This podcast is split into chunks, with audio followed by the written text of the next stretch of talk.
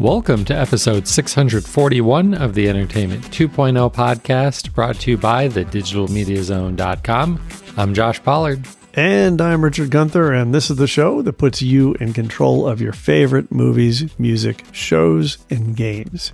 Two weeks in a row, Richard. I know, right? Yeah. So, uh, but not two weeks in a row for feedback, unless I missed it, which is entirely possible, maybe, but I don't think I did. So, if you'd like to send us some feedback for a future episode, you can email us at entertainment20 at thedigitalmediazone.com. And also, all the rest of our contact information is in the show notes over at the website, www.thedigitalmediazone.com. And it'll be at the end of the show. And not two weeks in a row for live show because I'm not home this week. So traveling makes it hard for us to do live. My apologies. We, well, I don't know about we because I'm going to be away for the next, well, no, next week. Yeah, next Wednesday I can't do a show. That's not going to be. So I'm going to be away for two weeks because I'm going to be at South by. Mm, so uh, lucky you. you're in good hands with Josh. I think you should just do the show live from South by. Yeah, that would be interesting. Uh, it would be like, and I don't mean your hotel room, like at at one of the crazy things. No, I know, I know what you mean. yeah, you, like truly talking about movies, music, and shows. But right, I don't think that's going to happen. just like grab some famous movie director and we'll do the show. It'll be great. There you go. No problem. I I'm starting to question your commitment to the show, Richard. Fair enough. Okay, I don't actually question your commitment to the show, but instead, maybe we should just jump into the news this week. And the Yep. news is kind of light. Um, so we'll start with video like we normally do. And this is even this first story is kind of just an update on a previous story. Back in January, of course, there was E E3. Wow, nope, that's uh, gone forever. No, there was CES, the uh, what used to be called the Consumer Electronics Show, not the game show. And at CES, LG was amongst the many companies that announced their new TVs. Well, we now know basically dates and prices for all of their new OLED TVs, which, let's be honest, we only really care about the OLEDs because they're the best ones. So, what we now know is the the the new series that well, there's really two series. There's the C4 series and the G4 series. Uh, and the C4 series is the slightly lower end line, but still fantastic TVs. The smallest size of the C4 available is a 42 inch display. That will be available in March for about $1,500. If that is way too small and not nearly enough money for you to spend, at the opposite end of the spectrum is the 97 inch G4 OLED, which will only set you back about the price of a Honda Civic uh, or $25,000. So forget about buying your kids a new car. Get a 97 inch OLED instead. Wow. Wow. Can you really? First of all, can you really still buy a Civic for twenty five thousand? Probably not a Civic, maybe a Corolla. yeah. So, uh, um, might not recommend really either of those. Uh, I, I think obviously more of the sweet spot is in the 65 to 75 inch range. And frankly, while the G4 series does tend to get slightly better specs and stuff, still most people would say the sweet spot really is in the C line. So the C4 is the 2024 model line to potentially be looking for. Right. And um, uh, what what do you get over the last year's C3s and G3s? Well, it's not a dramatic change this year. So uh, really, you're getting slightly brighter picture, which is always the thing that we're really looking for from new OLEDs, and slightly more accurate colors. So not revolutionary, definitely more in the evolutionary range of upgrades over prior years. So if you've got a C3, maybe you're not going to rush out and buy a C4. But if it's been a while since you've purchased a TV and you've been holding out, well, in March, you're going to be able to get one of these. So if you are looking at uh, more that 65 inch range, the 65 inch C4 will have a MSRP of $2,700. So if you want to go up to the 77 inch, it'll be $3,700. But again, that's pretty much as expensive as these TVs will get. These prices do tend to go down throughout the year. And uh, if you wait until the fall, you'll probably be able to get them for a few hundred dollars less than those listed prices.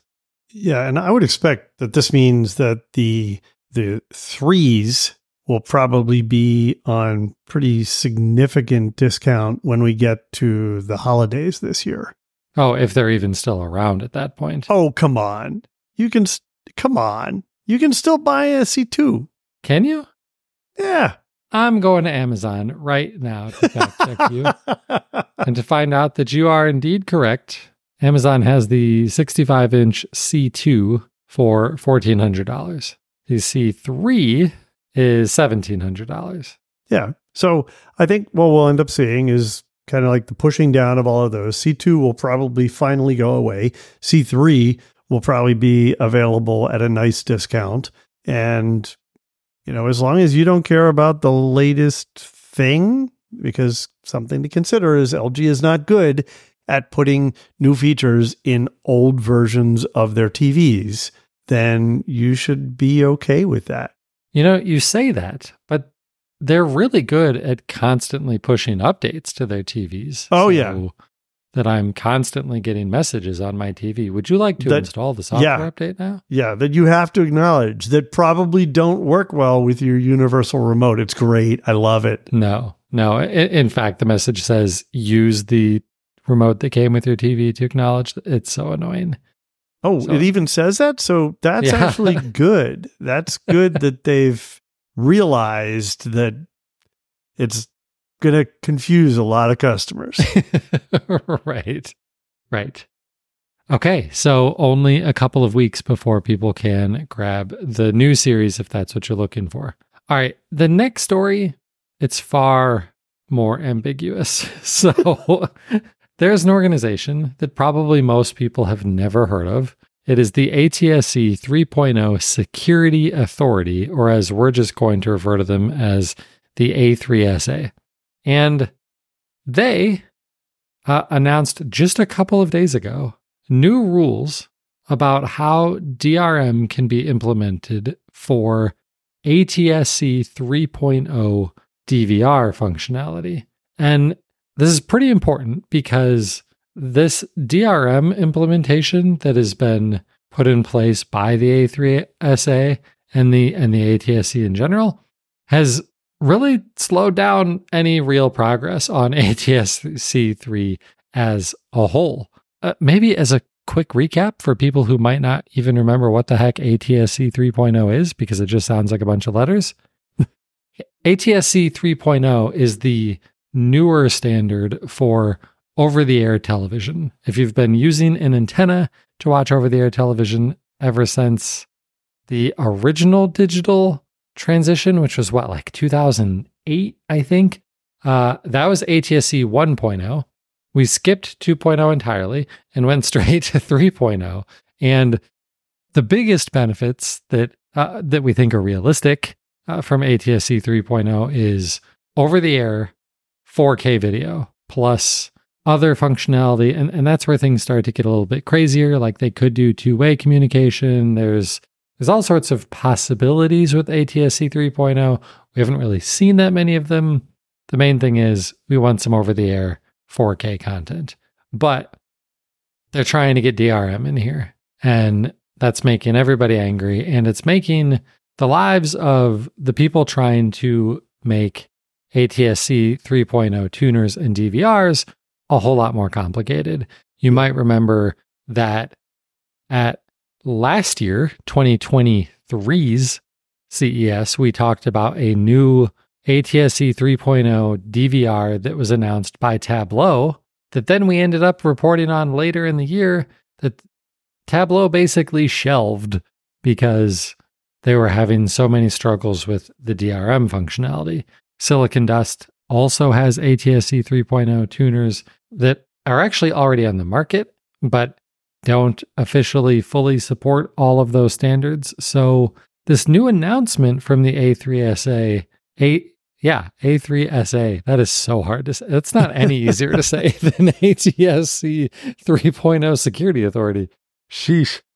It, and it's even more annoying that it's an embedded acronym, right? So, right, right. The first A stands for ATSC. right. So, what what is this announcement? Well, even that is kind of vague. Uh, basically, they're like, "Hey, we've got new rules, and this is going to make it easier for hardware vendors that we've supposedly been partnering with to produce devices that will support uh, a DVR experience in your house across devices that you already have." They did list compatibility with uh, a bunch of different devices, including Android, Fire TV, not iOS yet, which is interesting. Uh, Tizen, which is a, a web framework, which is on Samsung TVs. All of that sounds good, but it's a very vague announcement.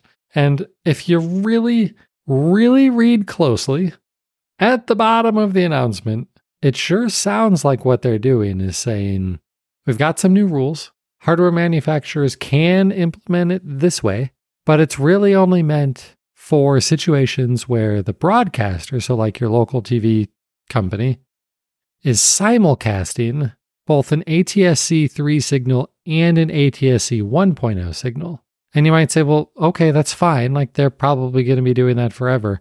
Uh, mm-hmm. Uh, well, not not really forever. And in fact, the rules for that uh, are only currently in place until 2027, which is only three years away. And also, these rules, they're not put in place by like Congress or even the FCC. These are just rules that this governing, this self formed governing body of the companies interested in this stuff have put together, which means they can change them whenever they want. Right. So we don't really know what the impact of this will be. It sounds like reasons to be optimistic. And I, I do want to go with that attitude from this story, but all we have to go off of so far is their announcement because there haven't been official comments from any of the people that we're immediately thinking about, which would be Silicon Dust with their HDHomeRun tuners or Tablo. So it's another wait and see situation. I am going to try to be optimistic that maybe this means we will see updates along with DVR functionality from both of these players this year, but I don't know. I I just don't know. It seems like if those two companies might have been the companies that the A3SA was working with, that maybe they would have coordinated joint releases, and that didn't happen here. Yeah. You know, I am continually frustrated by the fits and starts that we see with ATSC 3. And this in particular just seems so absurd. How big is this audience really? Customers of one of those two hobbyist kind of spin your own DVR solution. Like, how big is this audience? That they really need to be so pedantic about this this restriction. I just don't understand it. It just seems it it seems like the industry doesn't ever learn how to get out of its own way. No. No, you're you're completely right. They they seem to be approaching this in uh, by by focusing only on the solutions that have the highest potential of revenue. And they see throwing DRM on top of things as a way of protecting revenue, not necessarily generating revenue, but preventing, uh, you know, theft uh, uh, of content and things like that. But come on, it's broadcast TV. A friggin' broadcast, right? A broadcast television. Like, what? What are you going to do? You're going to make it rich by reselling uh, rebroadcast episodes of the Golden Girls from Ion? I mean, come on. Inter- interesting uh, example there, Richard. It's, it's just it's it's just so absurd. It's just so absurd. I mean, obviously they're concerned about things like sports and other live events. That's where the real money is. And in all likelihood, with organizations like the NFL and other sports leagues, they're the ones that are probably putting the crunch on to ensure that any sort of future broadcasts, if they continue to go down that path and not just exclusively through streaming in the future, are going to be well protected. But come on. It's No, just, you're, you're it's, totally right. ugh. And and there is no bigger sport on broadcast television than the NFL. right. Right. So yeah, I think you're right. I think you're right. So we'll keep eye need to this. protect their monies because they're you know, remember they're not for profit, so we have to protect their money. right. yeah. Um. Geez, I I I was listening to a, a football podcast the other day, and they talked about how much the NFL salary cap is going up, and I thought, how much of that is due to Taylor Swift? How much money did Taylor Swift bring into the NFL this year? wow. Anyway, we're going to keep an eye on this as we have been for years now. Uh, we would like to see ATSC 3 become a more mainstream thing. It, it's definitely being put into use in more markets. Um, it, it's still not in in my market, but it is in a lot of the bigger markets around the U.S. right now. And uh, I, I would love me some over the air 4K TV to be able to watch eventually. So we'll keep an eye out. And with that, we'll jump into the gaming news. Not a ton here either, but some interesting changes. So last week, the episode was all about how ads are the answer to everything. And uh, apparently, that's spreading into another uh, area of the gaming market. This time around, it is with the NVIDIA GeForce Now service. So, GeForce Now is NVIDIA's cloud gaming solution. It, it allows you to connect to a computer running in the cloud that has, well, I was going to say Steam, but it's more than just Steam. The Epic Store and, and some of those other stores work also for you to stream PC games from devices like Google TV or your phone or your P- or your underpowered non-gaming PC. Uh, allows you to play all of those games that you might own in the cloud.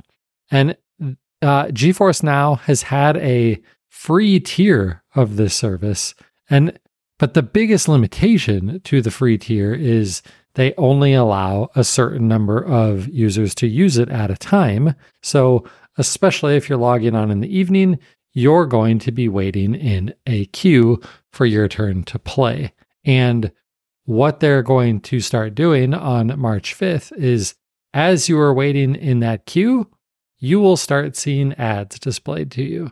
And it's obviously a, a, a big potential source of revenue for NVIDIA. And, you know, everything that I read in in the financial markets is NVIDIA is really hurting for money right now. So, or they're becoming one of the largest companies in the world in terms of market cap. Definitely one of those two. Uh, so, yeah. So uh, Nvidia is making money hand over fist with their involvement in the AI space. But sure, they, they could use some more money from GeForce now too. So they're going to start showing ads. Frankly, I don't have a huge problem with this.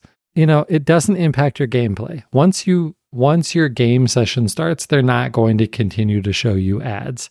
So it's just while you're waiting. And while you're waiting, are you even paying attention?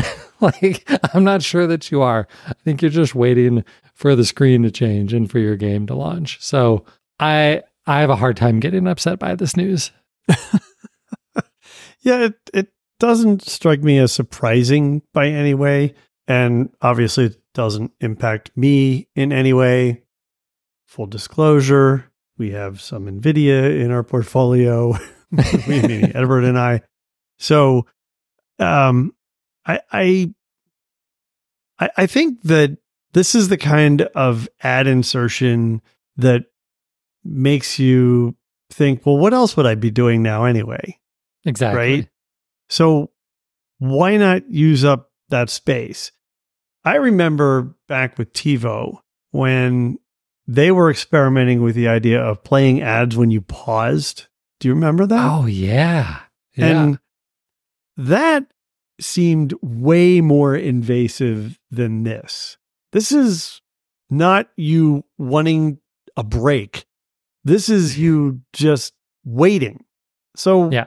why not show ads? I I mean when you're waiting for a movie in the movie theater, you're looking at ads and ad trailers for other movies and which so are this just, ads.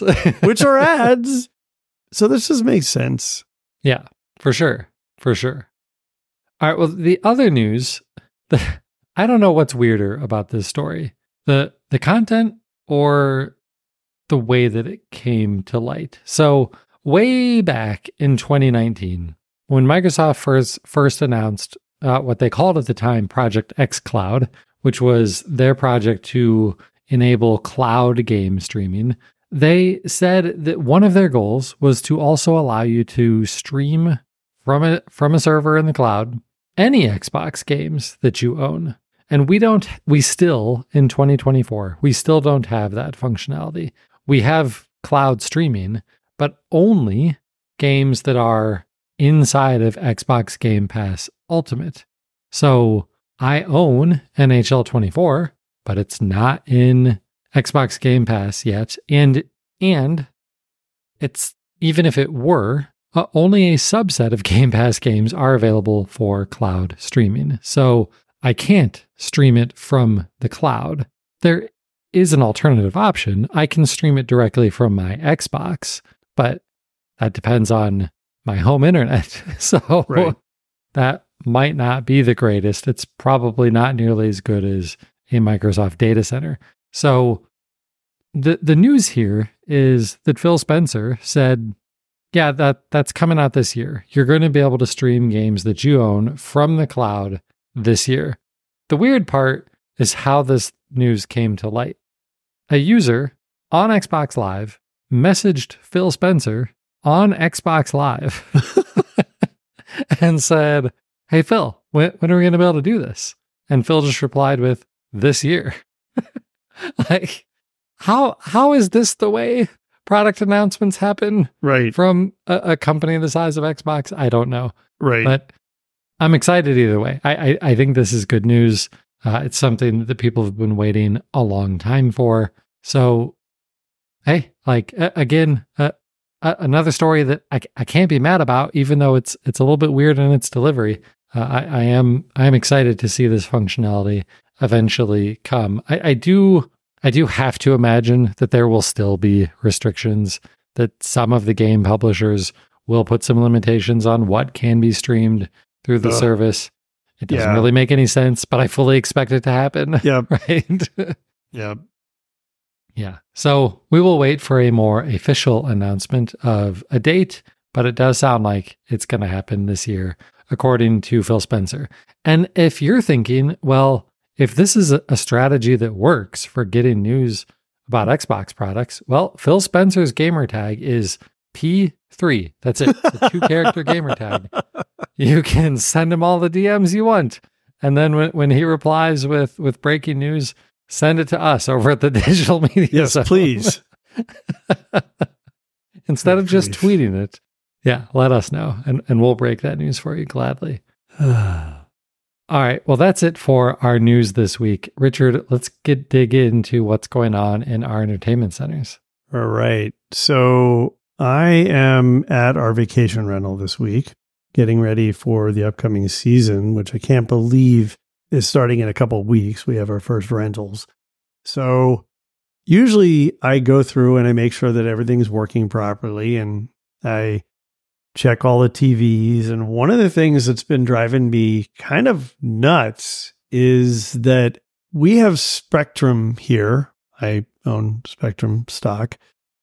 Um, I want them to do well, but their prices are going up again. Shocking. And their prices are going up again for a variety of reasons. Some of it is licensing. And and then they also decided to jack the rate on their wrap cable boxes that they rent you that used to cost $11 a month and now are going to cost $12.50 a month. These are Arris boxes. They used to be Motorola. They're actually pretty nice. They're small, they fit behind a television that's mounted on the wall without a lot of visibility, but Spectrum cripples them with their own software. So you have this great box that has all these capabilities, and Spectrum basically dumbs it down to the most basic 10 year ago user interface that you can imagine. And now I'm trying to figure out okay, how do I get rid of these boxes? This is just ridiculous. And I'm looking into whether it's possible maybe to just do streaming here. Can we get streaming TV with accounts? Remember, you have to have an account for this stuff, and it would have to account for all the bedrooms here to have streaming capability. And if we did that, then do we need multiple accounts? Because is there a limit to the number of streams that you could have? And then what about accounts? Remember that experience where you get logged out at home and you get called by your partner while you're traveling because the TV doesn't work and they need to log in? Is that something that our guests who rent here would have to deal with? So I'm trying to figure this out. And I would honestly love to hear from any of our listeners who maybe have rentals and have figured out how to do streaming in a rental. Because I would love to get away from these stupid boxes that we're now pay, paying even more for that do nothing. Now, when I'm here, I have a Chromecast in my Richard's kit that he hooks up when he's in the house box. And that Chromecast gives me a great experience with Google TV. But that requires a Google account.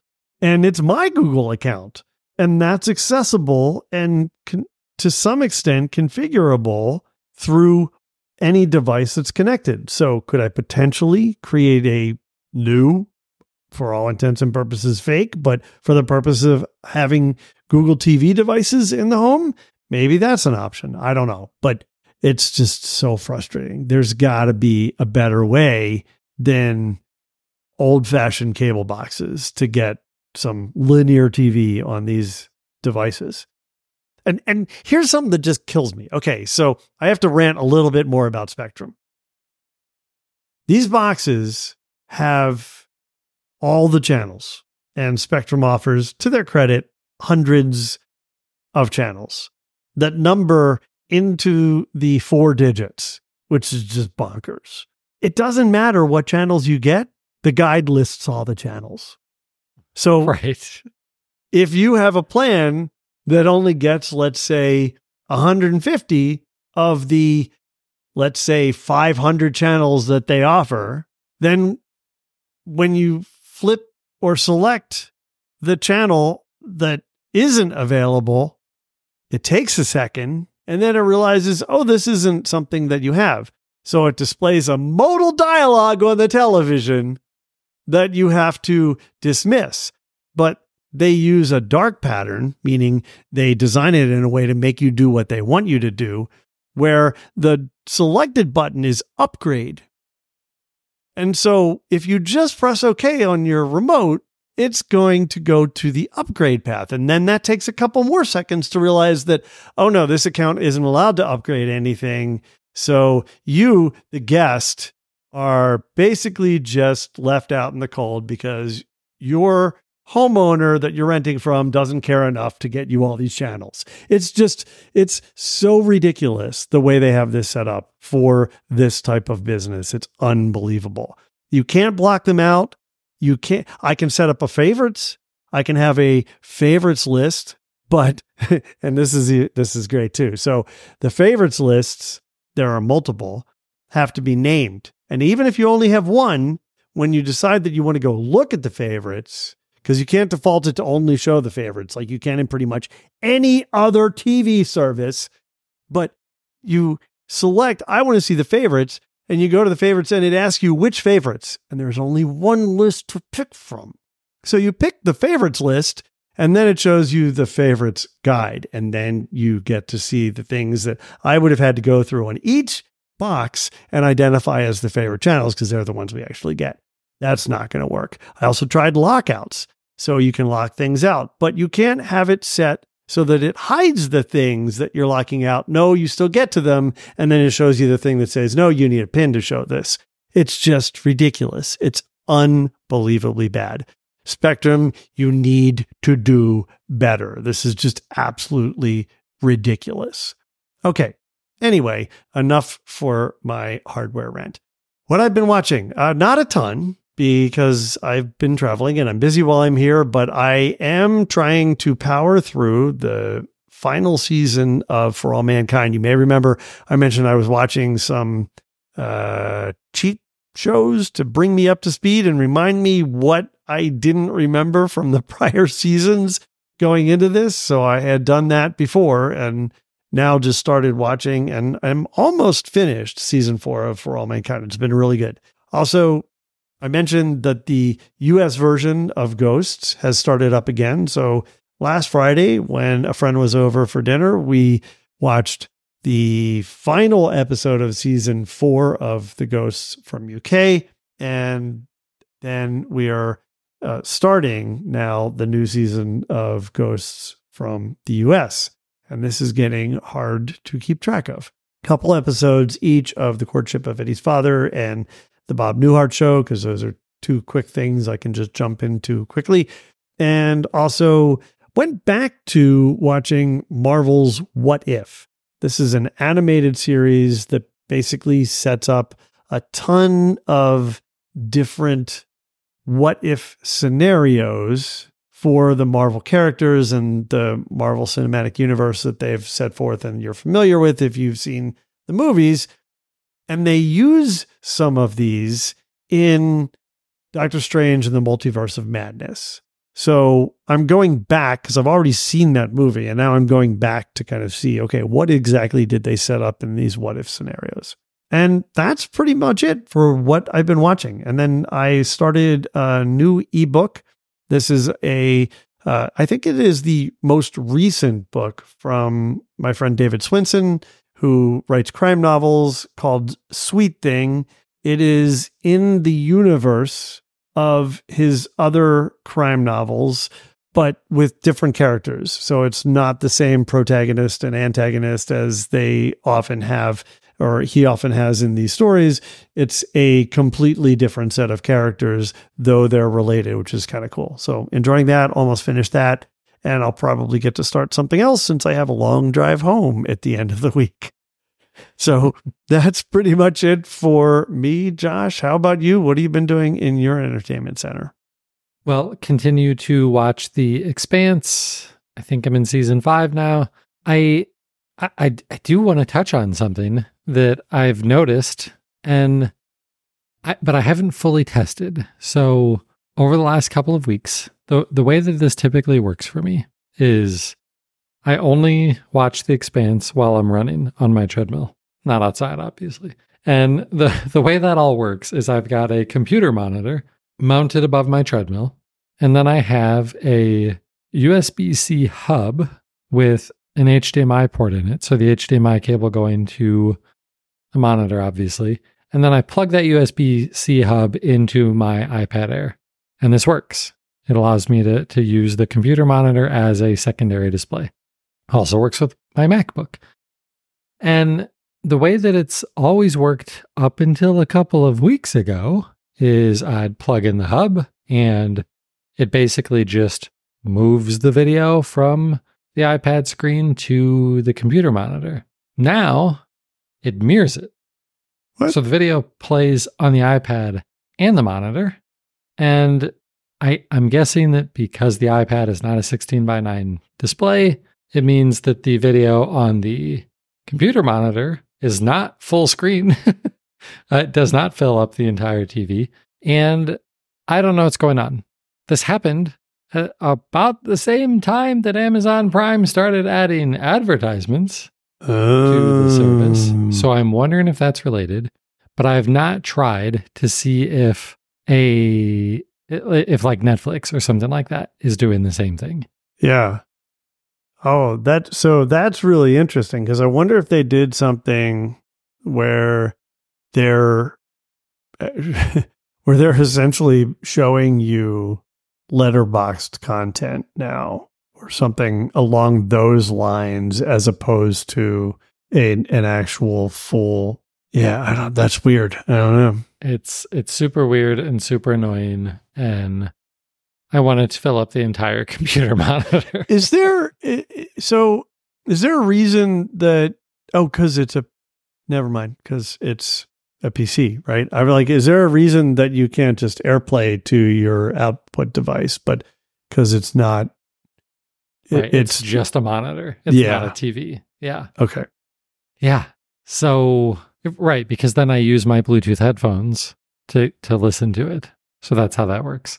hmm So I'm gonna keep testing that, uh, see if if something else will work. Um, but even if I can't find a solution, like it, it's not annoying enough that I'm gonna give up on watching The Expanse. Like I'm still gonna finish that show, but it is super annoying. And it, but if it does keep doing this, the next show that I choose to watch while running probably won't be on Amazon Prime.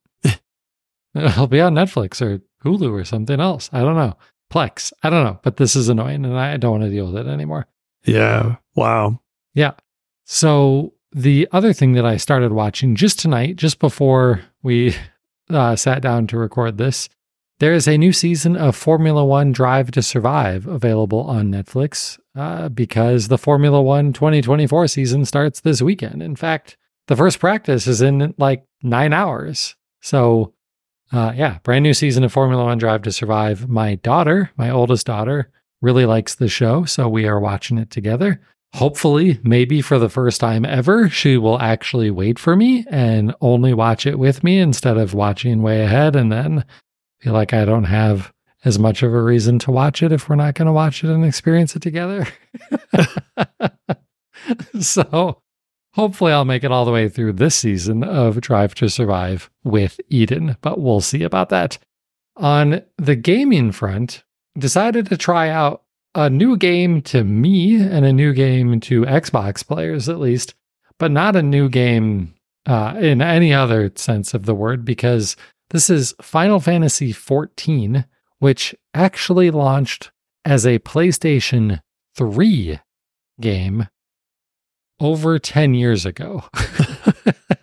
That's how old this is. Well, so it is an MMORPG and set in the Final Fantasy universe, and they just released the open beta uh, or f- free trial slash beta on Xbox uh, just in the last week. And so I'd been interested in this and decided to try it out. It works fine. The login and registration process is horribly frustrating. It's obviously made for a computer, not for a game console.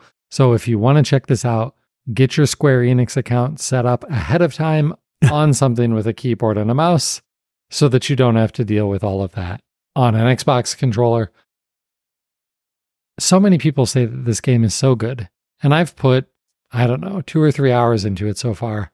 And I've been really bored with everything that they've been having me do in this game. And so I Oh, reached wow. out. Yeah. I reached out to a a community of gamers at work and asked them, all right, I I know there's people in this group that play Final Fantasy. The the short the, the short version of, of my question was basically just when does this game get interesting? and most most of the answers were okay, so there's the base game, and then there's like five expansions. And the first expansion is just okay, but but the rest of the expansions are all really good. Okay. How long is the base game? About 60 hours.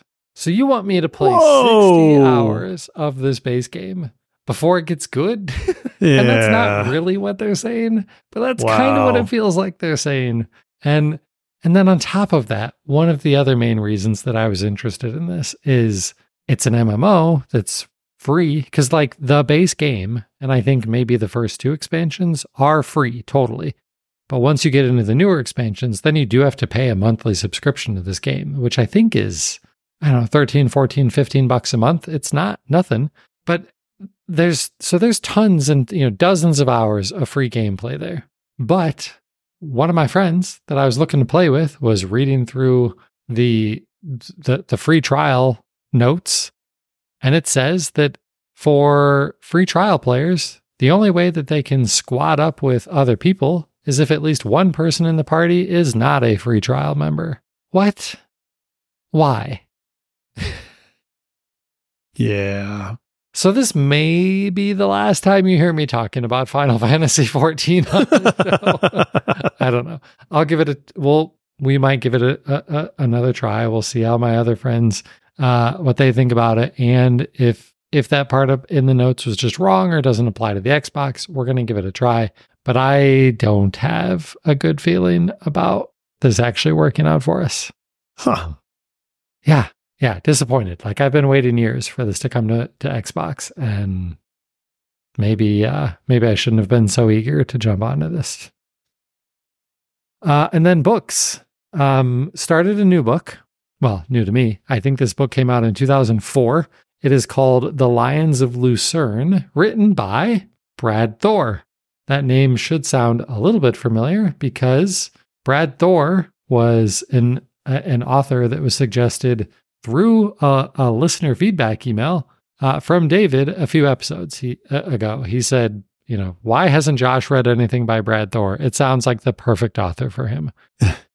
so I went and found the the start of this uh, big series of books. Like I, I, think there's at least 15 books in this series. It, it wow. might be more than that. And so I thought I might as well start at the beginning. And uh, it it feels very much like a a Tom Clancy Jack Ryan sort of attempt here. You know, the the main character is a former Navy SEAL who is now uh, Secret Service for the president, and you know, bad things happen. So, and yeah, so like I won't give away any more than that. It's good. Uh, I'm not done with the book, so I'm not I'm not going to fully review it. It's it's good but it also does kind of feel like the first book. Maybe the first book from this author. I don't know if it's his first book uh, or if it's just the first book in this series, but it has so many cliches. Mm. Like the the one that really sticks out in my head was uh, something like uh, you know the the main character, whatever his name is, doesn't like to take pain medications because they uh, you know they give him a blurry mind and his mind is his most dangerous weapon. And I'm just like, my eyes can't roll anymore right, than they're right. rolling right now. Right. Can we lay off on the on the ridiculous cliches? And like all of the effort that the author goes into to, you know, call out in fine detail all of the different details of the guns that are being used and, and all of that stuff to to try to prove to the author that this guy knows the the source and it's like, it, it just feels like you're showing off. It doesn't feel like you're doing this for my benefit.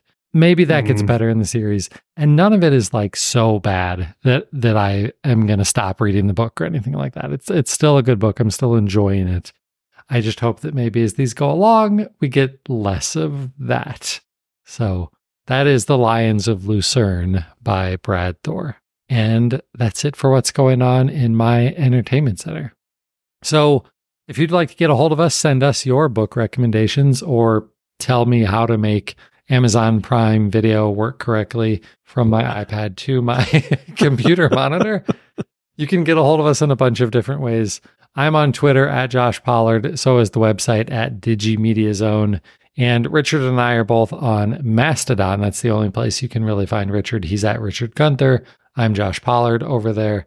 We most weeks will do the show live, but sometimes, you know, things don't work out like this week. But right now, our schedule is Wednesdays. But, you know, by the time Richard comes back, I might be able to do Tuesdays again. so, oh, sure. Yeah. So follow us on social media to know for sure. And then once you do show up, we use Twitch and you can subscribe to us there, and Twitch will automatically notify you as soon as we go live to know for sure when we're going to be live. We are also posting videos for these things over on YouTube. So go and subscribe to our YouTube channel to get all of the latest news there also, because that's going to do it for episode 641. He's Richard Gunther, and I'm Josh Pollard. Thanks for listening to Entertainment 2.0. Adios. Goodbye.